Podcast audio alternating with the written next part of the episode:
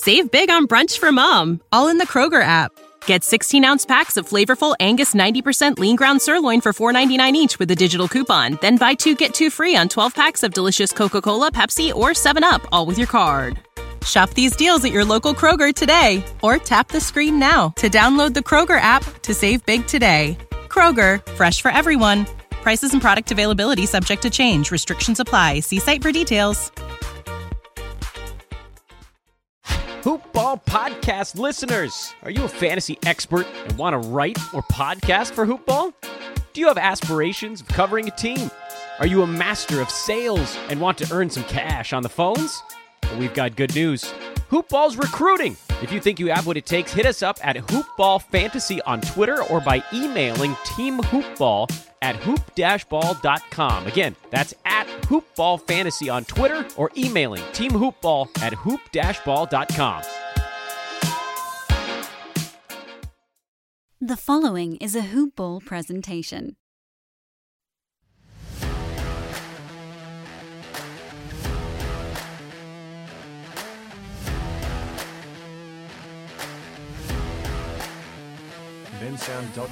And now we are back on the HoopBall Chicago Bulls podcast. I know it's been a little bit, everybody. Greg Miraz, your host here with you. Excited to recap all of The Last Dance. I hope that everybody had a great Memorial Day weekend.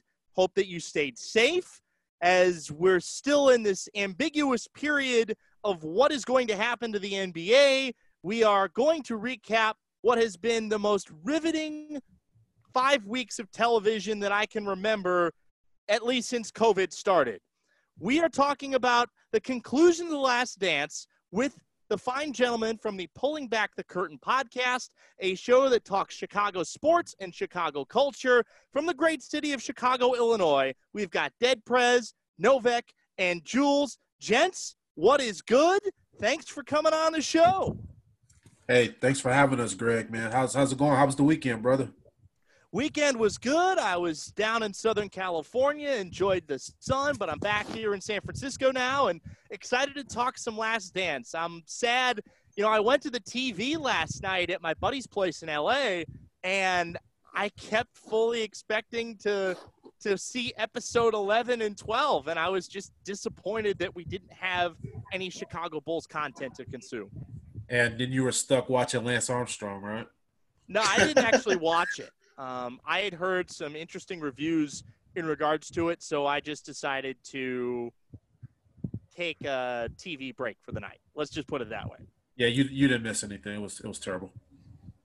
Good enough. So I want to talk with you guys about everything that The Last Dance encompassed.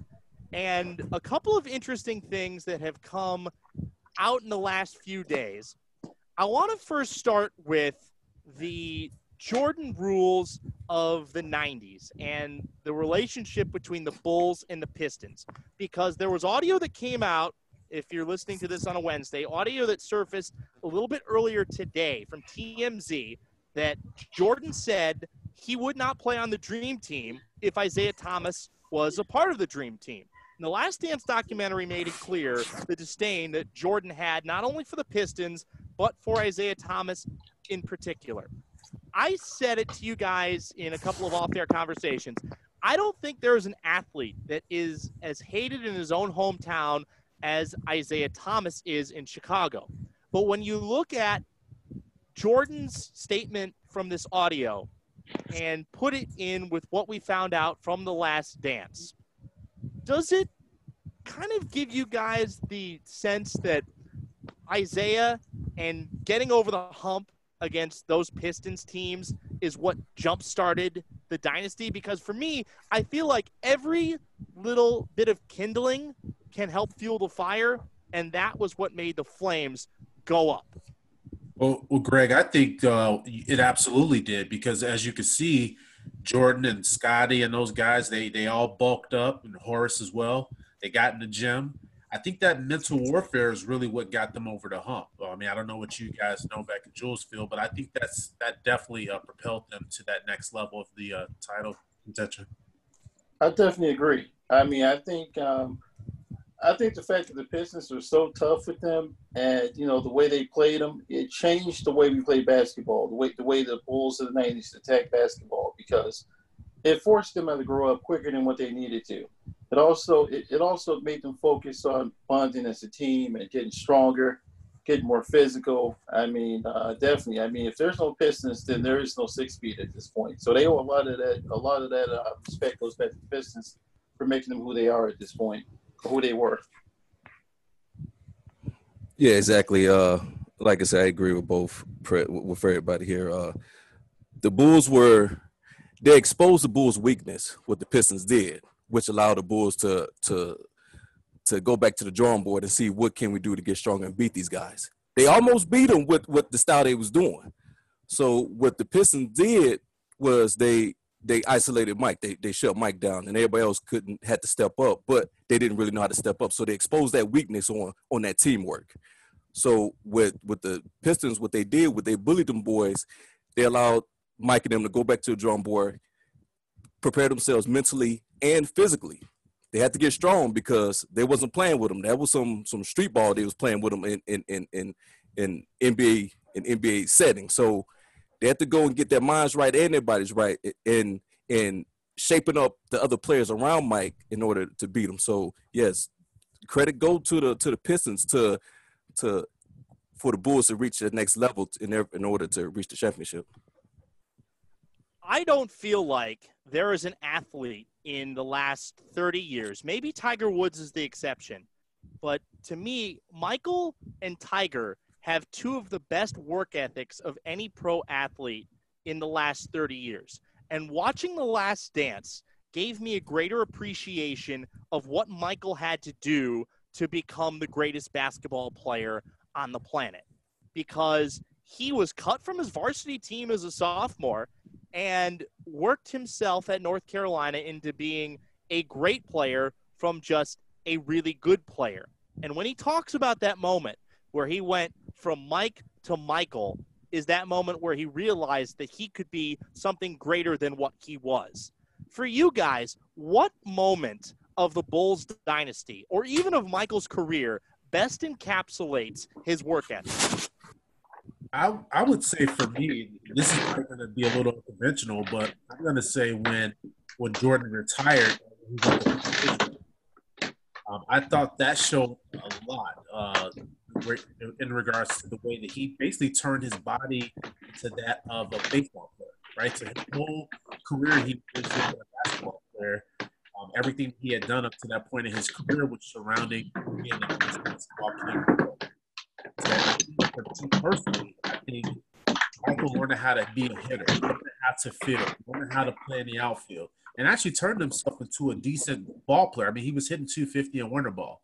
So for me, I thought that encapsulated one hundred percent to me. I mean, I don't know any modern uh, athlete right now that would be considered the best in the game could go into another uh, sport after not playing that sport for fourteen years and then being and being slightly successful at it as well. I mean, I even think that we even talked about it on our show.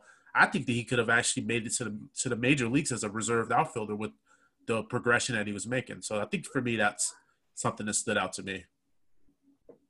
I got to say the, the workouts doing uh, the Space Jam filming is what really stood out to me the most, is the fact that he's filming all day. He's working out, he's playing at night, he's lifting weights. I mean, that really showed you how dedicated he was to being better than everybody at that point, because not only did he invite the best players in the world to work out against him, he, all, he actually watched these guys all summer. You know, he watched their instincts, he watched their habits. He worked out with him, he beat him, and then he went and filmed the movie at the same time. So, to me, that's when Michael really showed you that he was on, he was cut from a different cloth at that point, because we got to see him. You know, it wasn't a great actor, but Space Jam is what it is. But we got a chance, we got, we got, we got, we got a chance to see him put in some real work during that summer and get to know everybody. Yeah, uh, listen, I think what stood out for me is when when Mike transition from this this this going the lane type player to to adding the, the turnaround jumper in, in his game as he got older. When he was younger, getting getting started in the Bulls and stuff, man, he was all over the place. But you know, as a hey man, Father Time catch up to everybody. So as he got older, he conditioned his body where, okay, some of the things he couldn't, you know, do a- as he was when he was a rookie or nothing like that, but he was able to transition from that game to a different game as a, as a turnaround jumper or, uh, you know, shooting the, the mid-range jumper and stuff like that. I kind of like how he, he went from, from, from going in the hole, just dunking on you to, to being more of a finesseful type player and use, use more of his, uh, mentality, his mental instinct than, than, than physical. So I think the one thing like, that gets a little bit lost when people compare the nineties Bulls to the modern Warriors or really anybody else is that the three-point shot was not a big part of the game in the nineties. But what made the Bulls offense so good is the triangle offense. And they did a great job of highlighting Tex Winter and highlighting Phil Jackson's ability to use Tex Winter as the resource to run the most efficient offense in basketball. And we know how good it was because Kobe, Shaq, and Phil's Lakers did the same thing. To you guys, what do the triangle offense and the implementation of it represent in the ascension of the Bulls from being a really good team under Doug Collins to being an elite team with a lot of the same guys that are complementary pieces like the Scottie Pippins? And granted, he was more than just a complementary piece, but, you know, the Scottie Pippins, the John Paxsons, the B J Armstrongs, et cetera. I think for me, when I look at that, that uh, triangle offense took the ball out of Mike's hands and it basically distributed it to other people. Um, it be- turned Scottie Pippen into one of the most dangerous guys on that team. Scottie transformed into a point forward. He became Mike's sidekick. And at that point, you saw a confidence being instilled in Scottie that wasn't there prior to the institution of that offense. Um, that triangle offense, when you think about it, it had so many counters to it. So um, any team trying to face the Bulls during that time, any, at any point in time, you never knew who was going to end up with that ball uh, with the shot clock running down, except for Bill Cartwright, of course, because obviously we saw that Mike didn't want Bill Cartwright shooting the ball. But other than that, I think that triangle offense really opened everything up for that team. No, I, to, I totally agree with you on that one, uh, Prez. I mean, one of the things with the triangle offense is that it created ball space. It created lanes that people actually could drive to the, bas- the basket with. Before the triangle, I mean, there were a lot of ways to guard the Bulls. They just, you know, teams would collapse on the lanes. They were overread the, the passing lanes out there pretty much. So the triangle offense took away a lot of the creativity from most defenses. And this is before the, this is before you could run a zone defense in the N B A. So you couldn't guard the area. I mean, there were a lot more uh, legal defenses called during that era, during the Bulls era, if you notice the triangle, because guys were always out of position because they're trying to guard somebody overloading on the weak side. They never got back in time. But I think, you know, it took the ball, it took the ball out of Jordan's hands. It gave everybody else the ability to hit that open, to hit open shots, and it also created more of a, a team chemistry. I mean, there was no chemistry when you're playing I S O ball. It's great to probably relate to that. I mean, with I S O ball, you just watch a guy go to work, and everybody clears out and watches another side of the court. But the triangle incorporated everybody, so everybody had a role. Yeah, that um that triangle is essential. It was the one of the big key pieces to, for the Bulls winning all them championships. Uh, Like uh, Prez and Novek said, it it it brought up everybody else's game because not only you had the greatest scorer in, in the game as Michael Jordan, but it it, it rose Scottie Pippen, it rose Horace Grant, B J, Craig, all them other boys. They all had a role and they all had a job to do, and they did it well, or we wouldn't have six six championships. So that triangle offense allowed everybody to get a piece of the puzzle, a piece of the pie there, and it. Ex- And it, I, to me, I think it made Mike a better player, in my opinion. He was a great player as as, as it is, but it made him, it rose him into this this phenom of a player that that uh that nobody, it, well, I shouldn't say anybody, but it'll be hard to catch one day, you know, catch him. So that that triangle offense was was very essential. I think one of the things that to me compares and contrasts I S O ball with the triangle offense is why the Bulls won six championships. You talk about ball movement, why the Warriors have been as good as they have, and why James Harden hasn't won jack squat. Uh, that and, and look, right. as somebody as somebody that loves great team basketball, I can't stand watching James Harden play. It is it is basketball that I need to avert my eyes to. But this is a show that's talking about the nineties Bulls, not about why the Houston Rockets are never going to win anything. But let's let's move on to a point that I feel like was left out of the documentary, and that was Scottie Pippen's greatness. Because every time Scottie Pippen was featured in this documentary, he was featured in a negative light, whether it be the migraine game, one point eight seconds, his back injury, the willingness to delay his surgery after the ninety-seven finals, the fact that he wanted to get traded because he was not getting paid what he felt like he should be getting paid. I think it's the biggest travesty of this documentary, because if you take Scottie Pippen off of that team, they probably don't win as many titles as they do, if any at all.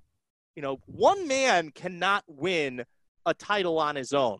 So I want to get your guys' impression of what you felt like, and whether it is the reflection of Scottie over the course of The Last Dance or something else. What is the thing in your minds that the documentary got the most wrong? And for me, it is the treatment and the image of Scottie Pippen. Well, I'll touch on that, just that since you brought it up. I, I thought that Scottie's portrayal, while it probably was a little rough and raw for some people to see, I mean, truth hurts. I mean, all of those things that they pointed out, they happened.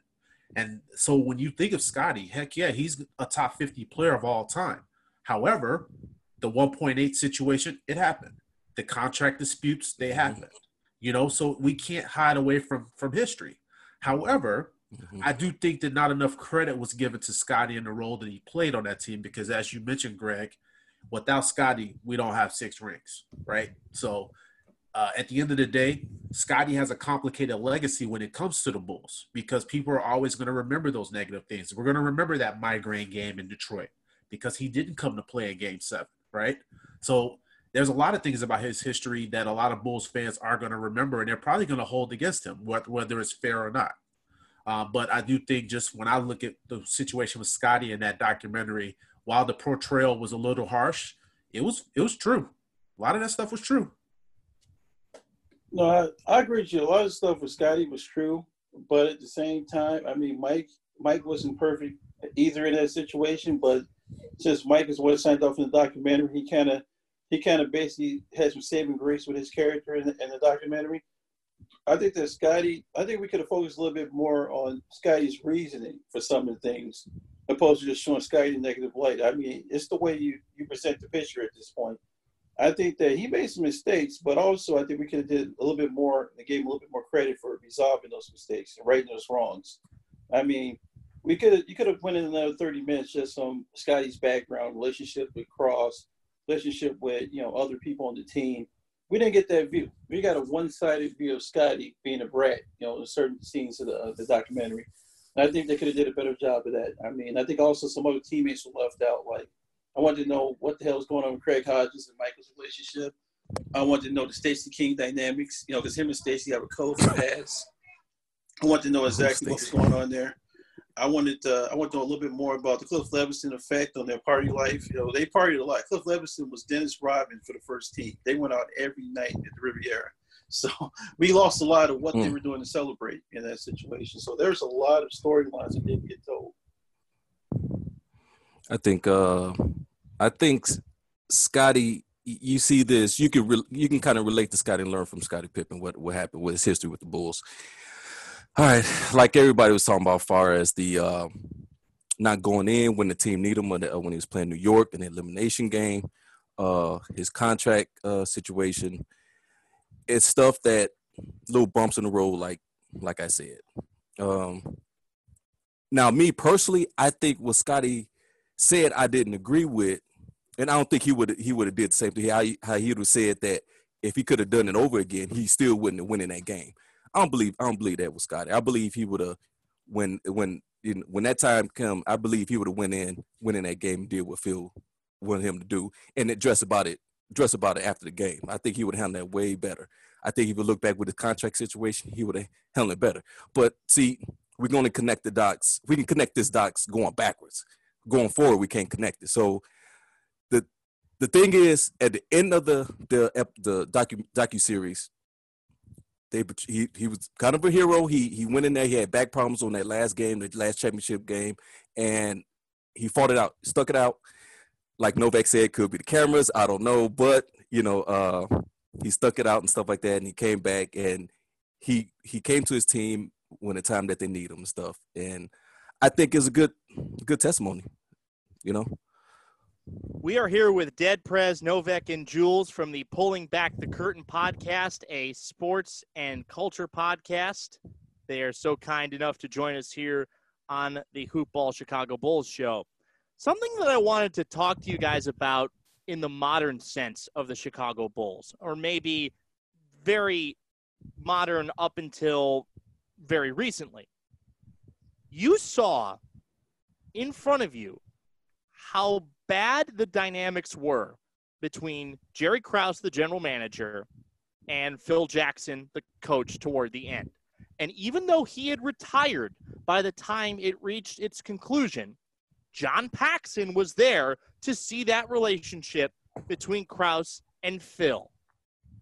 I am absolutely floored in that John Paxson as a player sees how bad management got along with coaches and players. And yet when Paxson became management, he was just as guilty. Why do you guys feel like that is? Why do you feel like John Paxson, after just almost like the title of your podcast, after we pulled back the curtain on Bulls management in the nineties, why John Paxson basically became Jerry Krause two point oh, except not nearly as good. And, and, and, and, sk and skinnier. and skinnier, and without hair. Well, I'll just say this, man. I mean, you, you got to look at this, man. When when it comes to a guy like Pax, it comes down to ego. So that whole situation between Gar, Pax, and with, uh, with Tom Thibodeau, it came down to, to, to ego. Those guys were trying to fight over who got credit for which, for why that team was basically successful. And when you look at it on paper, that team really didn't accomplish anything. So none of you guys were successful. But I think for, at the end of the day, Paxson and Gar, they, they were worried about the press clippings, and that was the same thing that Jerry Krause was about. His relationship with the media was very acrimonious. Obviously, Paxson, the players seemed to respect him. They didn't trust Gar too much. So Paxson did have that difference over Jerry. But I just kind of feel like Paxson learned probably a lot of the bad habits from Jerry and being around those guys, and he just kind of went about the same approach. And it just it really poisoned his team because – even Novek and I were talking about this earlier today. There was no reason that Thibodeau should not have still been the coach of that team. You know, they fired him, and, and, and it really set the franchise back uh, tremendously. Well, think of it this way. I mean, Paxson struck with Vin, Vinny Del Negro as well. And with Del Negro, the thing was, it was ego. I mean, Del Negro, to be honest with you, he is the one that kind of instilled some of that um, – you know, some of that confidence in Derrick Rose to get get into get into the game at first. I mean, Derrick Rose, when Del Negro got him, he was kind of he was a kid with a lot of ability, but Del Negro started putting the ball a little bit more in his hands. He started, you know, he, he brought him off the bench, he got him on the court. And I think Paxson didn't agree with the way he was being, with Derrick was being used, so they kind of butted heads in that situation. And you know the you know the rumor back then was that he wanted to fight Del Negro after after making the decision of Derrick's playing time. They were about ready to fight in the locker room over the situation. So I think I think he took a lot of what Krause he took a lot of Krause drama, and he made it his own drama. But at the same time, Krause never showed up to fight Phil in the locker room. Phil's about a foot taller than Krause at that point.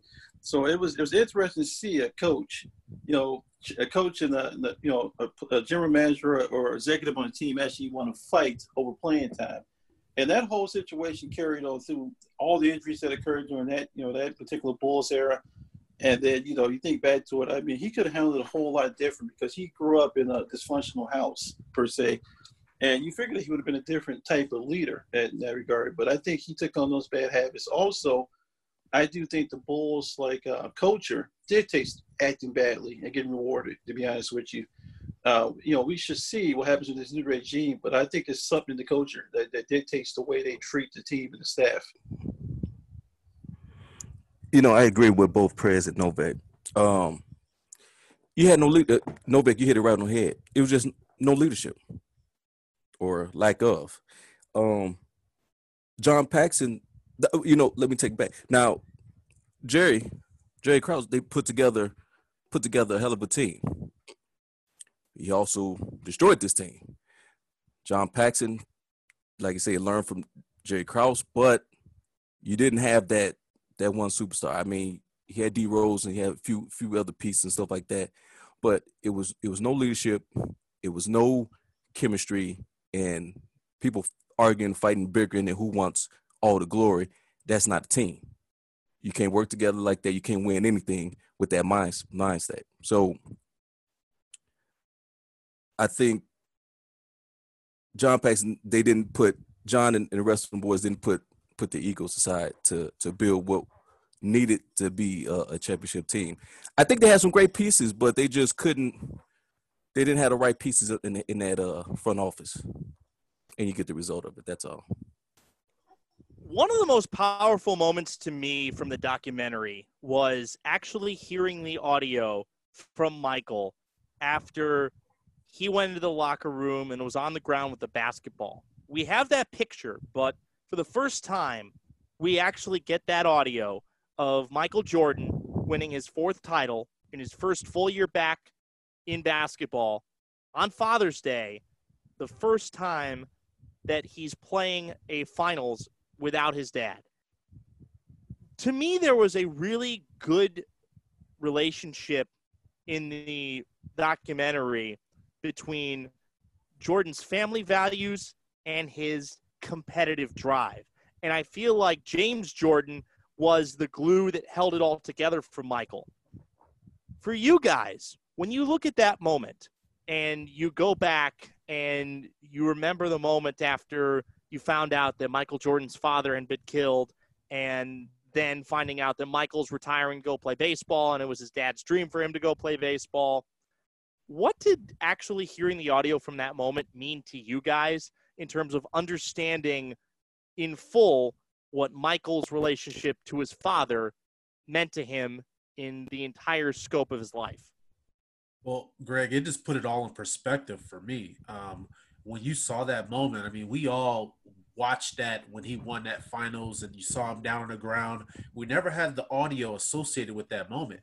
You always had that video, and you knew obviously that he was in an emotional state. But hearing that audio, that in that moment, it even brought me to an emotion. You know, just seeing that and just saying, "Wow!" Like this relationship that he had with his father, that thing was just deeper than basketball.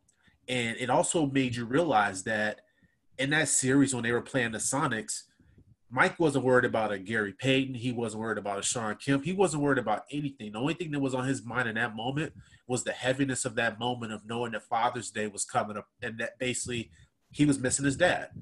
And then we see, too, as we get later in the documentary, how Mike sought out some of that father figure and some of the men that were around him on the security team. But in that moment, I mean, that was very uh, an emotional moment for me, at least, uh, watching that. No, I definitely agree. I mean, it was it was very tough to watch because it was almost like ghostly to hear Michael. You know, it was an empty cry, pretty much. Um, also, I think it was it was the first time his uh, professional, I guess, career as a basketball player, he realized that, you know, this thing was bigger than what he believed in. I mean, he's a very competitive guy, and I think, you know, he kind of that might have been his toughest championship because he did it without his dad. Uh, also, he did it on Father's Day, and then the fact that, you know, he became the man of his, you know, he became the, he became the, uh, the patriarch of his family at that point. So Michael's responsibilities changed. I mean, as as a, as a basketball player, as a dad, as the head of his family and the head of his household, I think he grew up. I mean, I think that that cry was interesting because it just symbolized Michael taking a, you know, taking a different level of growth as a as a professional, as as, a, as an adult at that point in his life. And I think, um, I, I don't think he was playing the Sonics that series. I think he was playing himself, trying to see if he was good enough to be that the forefront of his family. Was he if he was good enough to be a leader, leader in that team, in that clubhouse every day? I mean, I think that Mike always a leader, but I think he became more sympathetic, more empathetic, you know, with uh, people after that event, after losing his dad and winning championships. Yeah, um, that was – oh, man. Just looking back at it, man, that was that was that cry that you that you, you needed. If anybody can kind of relate to uh, – you have the whole world on your shoulder. You, you've been through things, and Mike mentally was drained after their third championship. He lost his father. He went back. He went to baseball. There are some things in baseball, even though he did good, there was a lot of people that was talking that was talking crap about him. And he, he know about it. And, and, and, and, and, and people say words don't hurt, but it do. And he came back to basketball, and he he he he didn't have it like like what he used to have when he left the game. And he had to push himself and work harder than ever before. And Novek was right. This might be his hardest championship. And when he did on Father's Day, you got that. Also on Father's Day, you got uh, his father not there physically. He was there with him and spiritually looking down and being with his boy. But all that plays a part. All that emotion was just set inside him. Everything he'd been through from, what, ninety-three until ninety-six, all that was on him. And, and he still got to play the game, and he still got to win it. And once that, once he did, it just let this this this cry out like, like man, he he he, he needed that. It was an emotion that that can only be let out in a in a cry like that. And that was. That was that was really emotional to see, and and there's people out here who understand and know what that means to feel feel that emotion. So that's what I took out of it. I think a lot of people felt the same way, just because we all know what our fam, what our familial relationships are like, and how much they mean to us. So I felt like that was one of the more humanizing moments to me. Another moment exactly. where. Jordan got emotional was talking about winning having a price.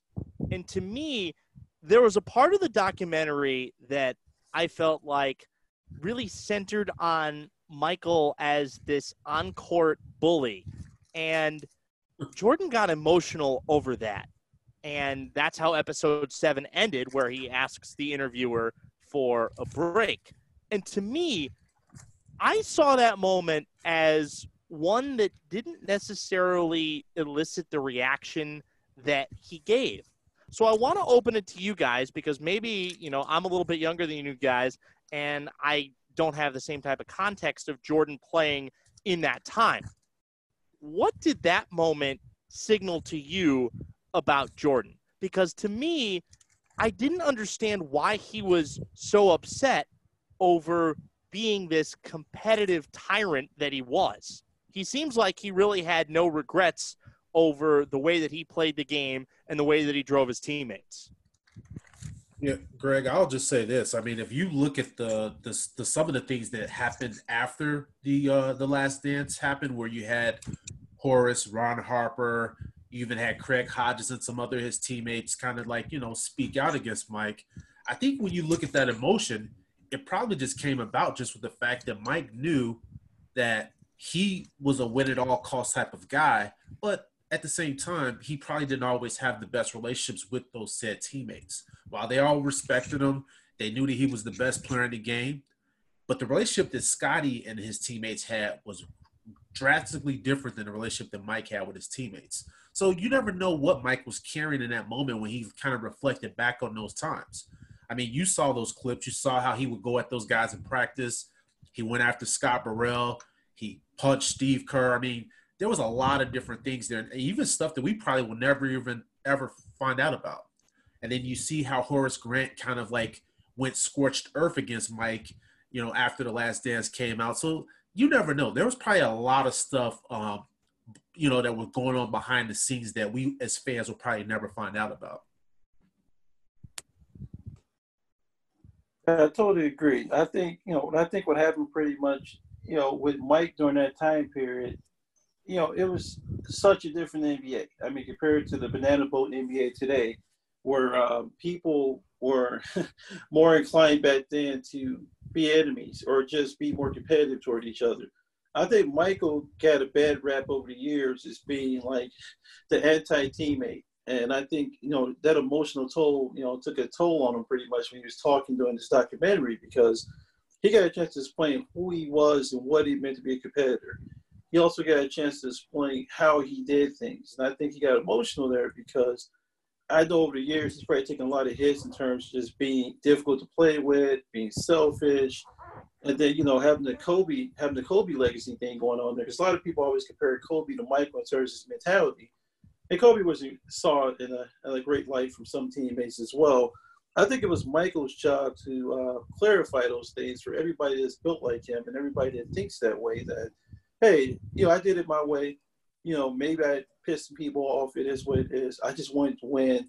But at the same time, he, he wanted to be respected. He wanted to be loved at the same time. And I think that he got emotional because he got a chance to tell his side of the story. And I think he never had a chance to open up like that. Plus, you know, we never – got that close to Michael. Michael's not very good at words. He he was very good at playing, but not very good at communicating. Yeah, um, I you know, you're not going. Here's the thing, man. You're not going to be liked liked by everybody. Listen, Mike was, you know, if they call him a tyrant or or or, or a dictator or whatever, hey, if that's what he had to be to get these boys into shape and win at all costs, then that's what he had to be. He said, like you said, G, win have a price. Leadership has a price. You know, he was there when he, he went through all those, the, the downs of the Bulls. Remember, he was there in eighty-four. And the Bulls were, man, the Bulls were terrible now. So he built and shaped their mold and got people in the stands and got these players around them into, into playing how you want to play because of Mike. All this is because of Mike now. You know, of course, you got the management and other players stepping up and this and that. Cool. But you're gonna need that figure to, to push you to push you forward. Now a lot of people gonna be now a lot of people gonna like your tactics, but it worked. If the end result, if it worked, then it worked. And hey, that hey, that's all I can say. He he produced he produced six championships. People can go around saying, I, I'm a champ, I'm an N B A championship, and, and all because of Mike. How many people in the N B A wish they had, had them rings, or just one ring? You know Charles what I'm saying? Barkley. Yeah, you had some of them. You got some of them role players. I mean, let's be honest now. They wasn't really. They wasn't too good. But since since being around Mike, Mike Mike was so much of a alpha dog, alpha alpha dog. It made them step even more greater because he pushed them. He pushed them to that point. So they need to stop hating and and, and, and congratulate and thank Mike for doing what he what he did. That brings up another interesting point about Michael Jordan and the end, because you see at the end of the documentary how Jordan says that he wanted to run it back and go for number seven, and that he said, you guarantee that everybody signs a one-year contract that they'll go back and do it again? He said, absolutely.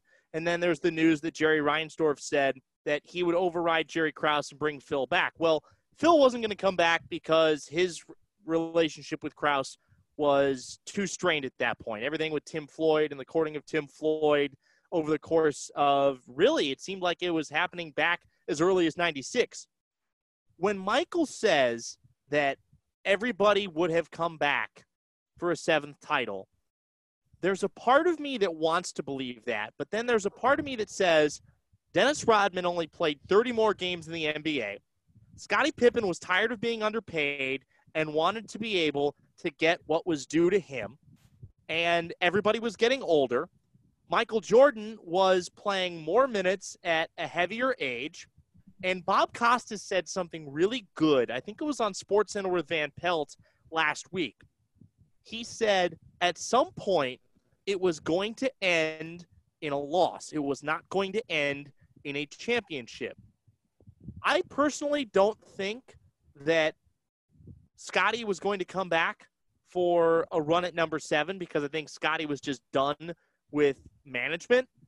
But I also feel like, despite how angry Bulls fans were at the time, that maybe it was the right time to break it up, because there's a good chance that with a lockout that season and playing a shortened year, and the fact, by the way, that people forget Jordan injured his finger on a cigar cutter.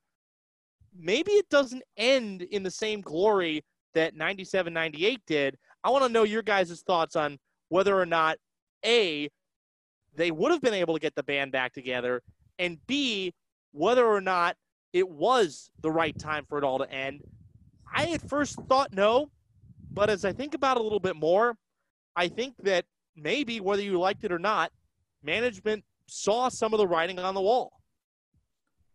Well, I see it like this, Greg. I think as a champion, you should always have the right to defend your championship. So I always thought that the the approach that management took on that thing was premature. I mean, you had uh, a team that won six championships, and they won number six against a really tough Utah Jazz team. So obviously, you know, the N B A entered that lockout situation going into ninety-nine, and the Bulls had logged a lot of minutes. They were an older team. However, I think under a shortened season, you give that team an opportunity to come back. Now, you bring up a good point. I don't think the Scottie necessarily would have been super interested in coming back on a one-year deal. I think you could have gotten Rodman and some of the other guys to come back on a one-year deal. However, I think Scottie wanted to get paid. And you see that Scottie got a sixty-seven million dollars contract with the Rockets on his way out the door. There was no way that the Bulls are going to give Scottie that kind of money. Uh, Krause was already trying to trade him a year before because they were worried about Scottie's health moving forward with the back injuries, and they thought that he was breaking down.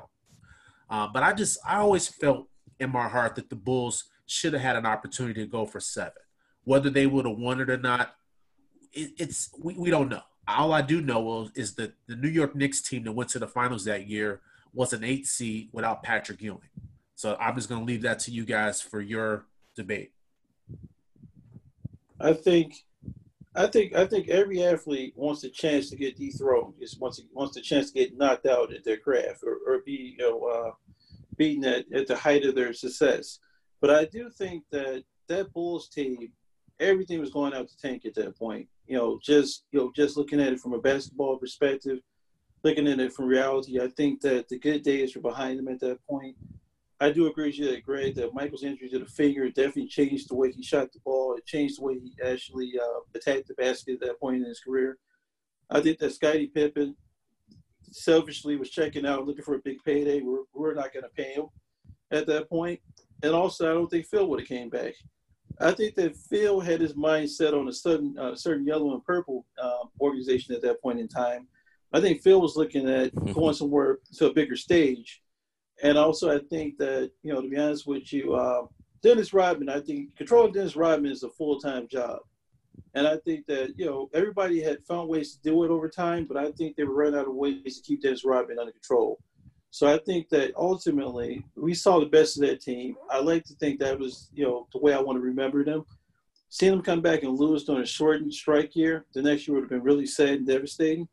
So the way I look at it is, you know, I can live with what I saw. I'm comfortable with it. I wish Mike would be comfortable with it because he, you know, he had ascended to the highest level of basketball, you know, basketball greatness. And at that point, how do you top it? You don't want to go out with a loss. You know, you don't want to see your heroes lose. So I'm, I'm just happy with what I saw, and I hope, I hope one day they can come to peace with that as well. Um, I'm gonna look at it at a different view, even though. I'm I'm ex- I'm happy with the outcome that we, we left on top. But after watching the documentary, I was like, damn, because I'm looking at Mike, and Mike still got that itch, that damn, we could have went for seven, and he believed that we would have might have got it. If they could have got it, fine. If not, fine. But he wanted that opportunity, and that's what I think the management kind of messed up on. They won. They got you six rings. You should at least gave them opportunity to go one more. If they win, lose, who cares? That's an itch they scratching. They can they can walk away with that. Um, far as far as getting the game back together, everybody who came back. Oh, you you might have some people would have been been collateral damage. You know, you have to get rid. You have to make some cap space, some room for money, and this and that. Somebody might have to take a pay cut, or or somebody. You know, they had to work the figures out, or someone had to be unselfish, or whatever the case may be. But me personally, they could have the, the game could have got back together. Oh, you never know. Somebody could have came on the team just just want to get a ring. Like, hey, I got a good chance to get a ring. And they probably could have added some pieces, some good pieces than what they had already. So it's right now we we don't know. Everything's speculated and stuff like that. So it's like my whole thing is they should have the organization should have gave them a shot to, to to run it back. We are here with Dead Prez, Novek, and Jules from the Pulling Back the Curtain podcast, a Chicago sports and culture podcast. And I do want to talk about the cultural aspect of the nineties Bulls. First off, the soundtrack that they used, and I believe you can actually find the Last Dance soundtrack on Spotify, was amazing. I felt like they did a great job of encompassing the right music for the right moments. What do you guys feel was that moment where the Bulls went from being not just a basketball team, but a superstar group of individuals? Like the Bulls, everybody uses the Beatles comparison because of how big the Beatles were in the sixties. But I think it's legitimate because the Bulls went from being a basketball team to being global icons. And I don't feel, other than maybe the New York Yankees of the late nineteen nineties and early two thousands, or even the New England Patriots of modern day, heck, I'll even talk about the eighties San Francisco forty-niners, I don't think there is an American professional sports team that has had a bigger impact culturally on the global stage than the nineties Bulls. Where do you guys felt like it went from just a basketball team to these global icons? For me, it was the Dream Team and the impact that the Bulls had, or rather that Michael had, on basketball as a world stage. And that's that's a good one, Greg. I, I think that ninety-five ninety-six team, the one that uh, is, to me, in my opinion, the, the best team of all time. Uh, I don't care that the Warriors, uh, you know, eclipsed that record. They didn't finish. They didn't win the championship that year. Um, I think that team with Dennis Rodman just being added to the mix, and I know Novek brought up a point about, you know, it, it probably was exhausting for those guys uh, to kind of keep Dennis in check. But I think at that point, that first year with him on the team, they were a rejuvenated bunch, and he brought something to that team that they were lacking. And Rodman even brought up the point during the documentary about whether the team would have been able to win without him. And I think he brought a lot to the table, a lot of intangibles. He did the dirty work. He would be able to defend a Shaquille O'Neal one-on-one, no double team needed. He would grab the tough rebounds. I mean, he did it all. Uh, but that team right there is, I think, when you have a Michael Jordan who basically was just a global icon without social media. And then you had Dennis Rodman, who was just also in his own right somebody else that was another global icon. So that team had a lot of star power associated with it, and it was one of my favorite Bulls teams uh, looking back. Yeah, just uh, you know, add a bit to what uh, Precious said there. I definitely agree with him. That team was just awesome, you know, in terms of that particular uh, that particular era of the Bulls. That team was awesome because the one thing about it is that Dennis brought an intangible that they didn't have at the Horace left. So they not only changed the way they played basketball, the triangle became more more their system if you think about it. I mean, Scottie Pippen took a more advanced role in the offense. You saw a lot of uh, the pre, uh, you know, point guard slash uh, small forward position that you see LeBron doing right now. It's almost like the triangle candle was the predecessor to positionless basketball. You start seeing guys playing outside their roles, doing more than just rebounding, more than just shooting. Everybody had to be well-rounded, and you had to be smart to run triangle. So I think I think that I think that ninety-five ninety-six team is the smartest Bulls team I've seen, because they figured it all out. They're all clicking on the same cylinders. You know, it's much better than that last team we saw. You know that you know that ninety you know, that ninety-eight team, I think, was a different team because they were they were exhausted and they were tired of each other at that point. I think anybody who's played a team sport knows knows how it is. When you play with somebody for so long, or you're with them, you know, for a long period of time, you get to the point you need air. You need to figure out if you can still do it without them at that point. I think that's one of the things that led to the Scottie Pippen Houston debacle. he went down there with that mentality that he was a superstar. And, you know, it didn't work out too well down there. But I think that uh, you need moments like that as a professional athlete or even as a person to get out there and see that, you know, you were you were good, but you were good in the system at that point. And I think Scottie learned that lesson the hard way. And I think that, you know, that team is just, you know, it always stands out to me as a team where everything clicked on all cylinders. I mean, that Warriors team, Greg, was awesome. But seeing that Bulls team, I don't think – I think the talent level in that ninety-five ninety-six Bulls team is very comparable to that uh, that Warriors team. But I, th- I still feel like the Warriors were better the year with Kevin Durant than they were uh, the year they won all the games. It was a much – it was better chemistry, even though Kevin brought his own element of crazy. But, I mean, Kevin could almost be looked at as their Dennis Rodman to a certain extent, you know, in terms of personality and, and fake Twitter accounts and everything else going on. But, uh, you know, it's just you know, just a special place in my heart right now in terms of basketball teams for that ninety-five ninety-six Bulls team. See, I think uh, that ninety-six ninety-seven, right? Yeah, that ninety-six team was the ultimate – is the ultimate team. Now, G-Ross, I, I agree with you with that dream team. Uh, cause that right there, when you watch the documentary, everybody wanted to see Mike. Everybody wanted a piece of Mike. Now, before you get to that point, you gotta look at before he got to the dream team, and that's when he came. You know, when they incorporated his his shoes and clothing line and stuff like that. Winning, making the Bulls from a last place team to getting up there to a, to a to a great team at that point, and you incorporate with. Uh, Spike Lee directing his commercial. So you see him, Mike.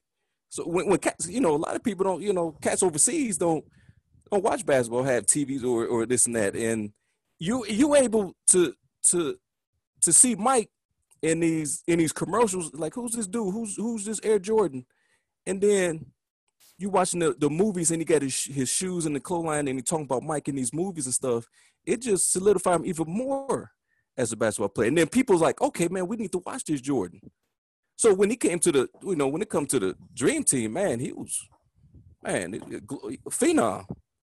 So I agree with you. And that just, and that just solidified his, his greatness even, even, even more. Cause Jerry Krause said on the nineties Bulls, stuff like that, N B A, they only, they was only shown in eighty countries.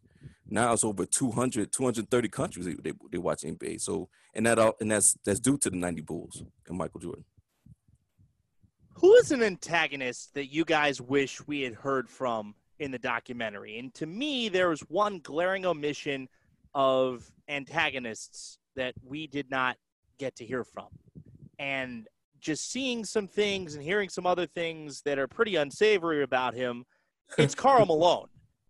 Because we heard from Barkley, we heard from Magic Johnson, and obviously those two guys. Barkley, surprisingly, uh, took the nineties Bulls, or rather that ninety-three finals, at least in retrospect, with a lot more grace and humility than you figured he would have at the time.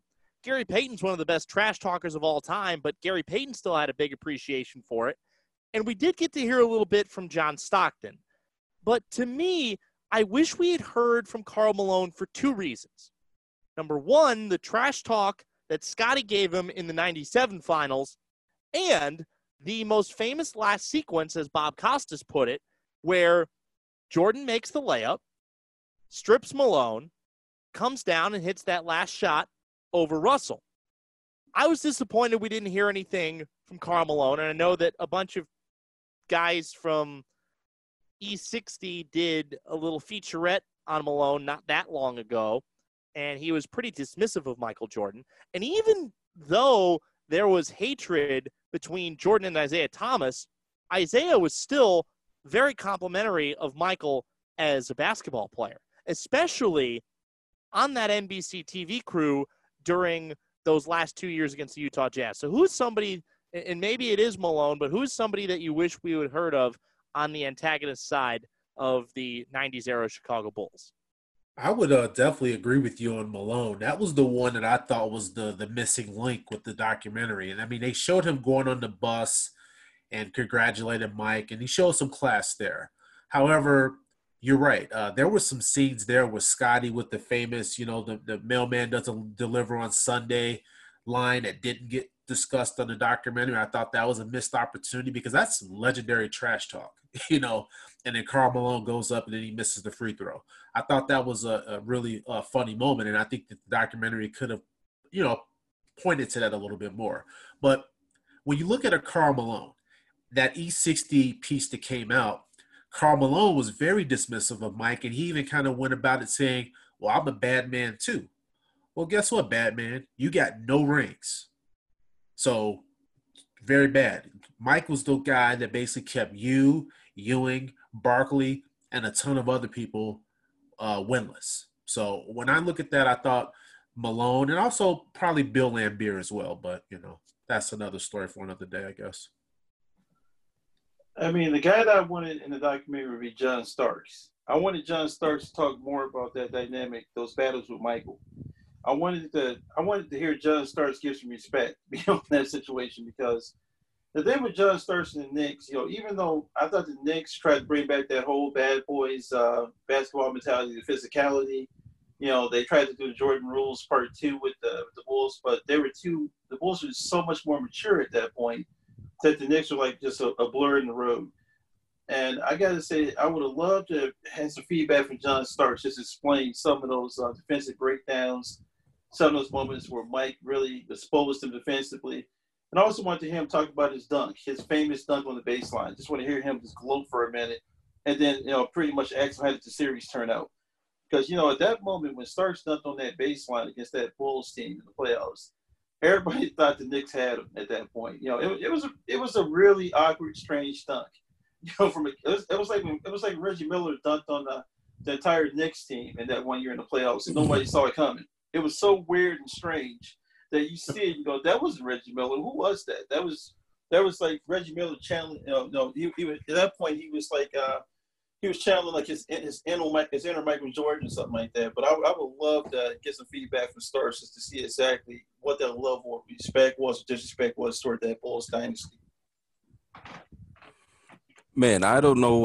Uh, you know what? I was satisfied for all the people that was on there. Uh, people put their, their feelings or differences aside, and they spoke out and spoke, and, and they spoke well. Uh, as far as with Karl Malone, I really don't – see, I'm, see, G, I'm a type of guy, man, that, hey, look, if you ain't got nothing nice to say, don't say it at all. So he must ain't had nothing nice to say, and that's fine. That's how he feel cool. Um.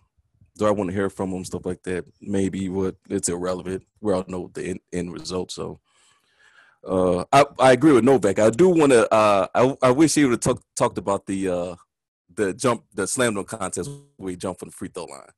And uh, I, I I would like for him to talk more about those dunks and uh, the, the slam dunk championship in general, because him and Dominique put on a hell of a performance that year at the Bulls Stadium. I would like to – I would love to uh, hear some more so, – or – hear something about that. So that's about it for me. As we wrap this up here, and this has been an awesome conversation with Dead Prez, Novek, and Jules from the Pulling Back the Curtain podcast here on the HoopBall Chicago Bulls podcast. I always, I always like to end a lot of my interviews, whether it be on this show or whether it be on my own podcast on the baseball side of things, you know, what something meant to you guys. And what did the nineties Bulls, at least for each of you individually, do to frame yourself as a sports fan? Because I feel like if you grew up in Chicago in the nineties and basketball is the game that you love, which all four of us, we love basketball. That's why we're talking about it. And you love the Bulls, that this made you have a greater admiration of the sport and of sports in general, because you were basically treated to the best of the best.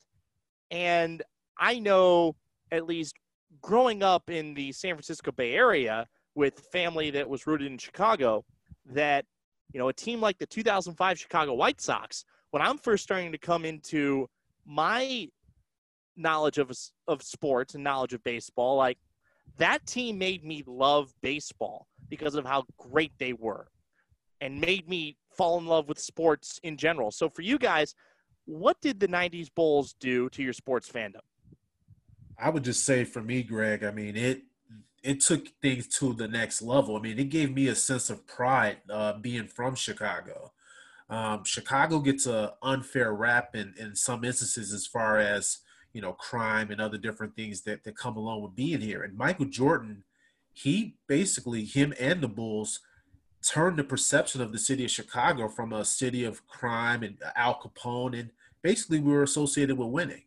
And I thought that that was really amazing. And then as a kid growing up, just having that, that those bragging rights, you know, I would go to different camps out of state, you know, be able to tell people, well, I'm from Chicago, you know, Michael Jordan, you know, and just being able to talk about all the championships and people never having anything to say back in return.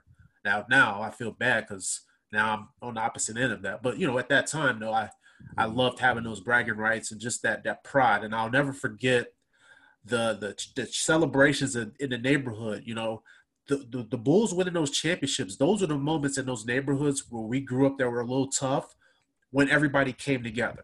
You didn't have to worry about people, you know, doing any nonsense and, you know, doing anything dangerous, because in those moments it was just all about the Bulls and Michael Jordan. And so uh, growing up, those are the things that I'll always remember and, and kind of hold dear to me.